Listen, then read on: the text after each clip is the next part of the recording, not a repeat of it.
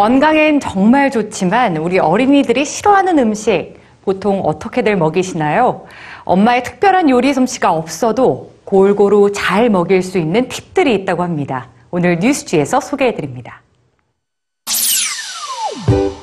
맛이 없다고 거부하는 콩과 당근, 그리고 브로콜리. 잘 먹일 수 있는 방법 없을까요? 어린이들이 잘 먹지 않는 음식 재료들에 특별한 이름을 붙여줘 본다면 어떨까요? 평범한 콩을 마치 힘이 솟을 것 같은 파워콩이라고 부르고, 당근은 광선 당근, 브로콜리는 공룡 브로콜리 나무라고 부르자 1.5배나 더 잘 먹었다는 미국 코넬 대학교의 실험 결과입니다. 4세 어린이를 대상으로 한 실험이었는데요. 이렇게 이름이 달라지자 싫어하는 음식에 대한 이미지도 바뀐 거죠.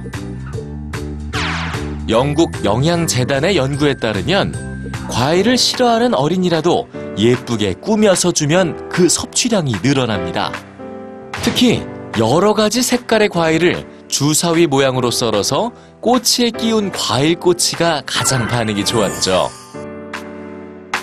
당근이나 무로 꽃을 만들거나 채소들로 다양한 도형을 만들어주니 그 섭취량이 두 배 이상 늘어났습니다. 퀴즈를 활용하는 것도 좋은 방법입니다.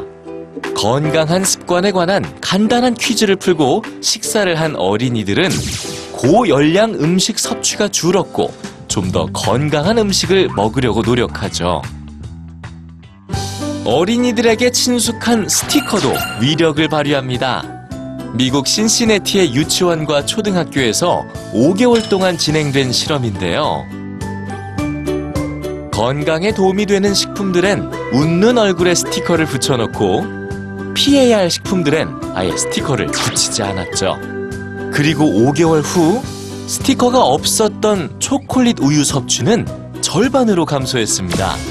반면 smile 스티커가 붙어 있던 흰 우유 섭취는 무려 549%가 늘었습니다. 특별한 요리 솜씨나 속임수를 쓰지 않고도 건강하게 잘 먹일 수 있는 방법. 어른의 눈높이가 아니라 어린이들의 눈높이에서 생각해 보는 거였네요.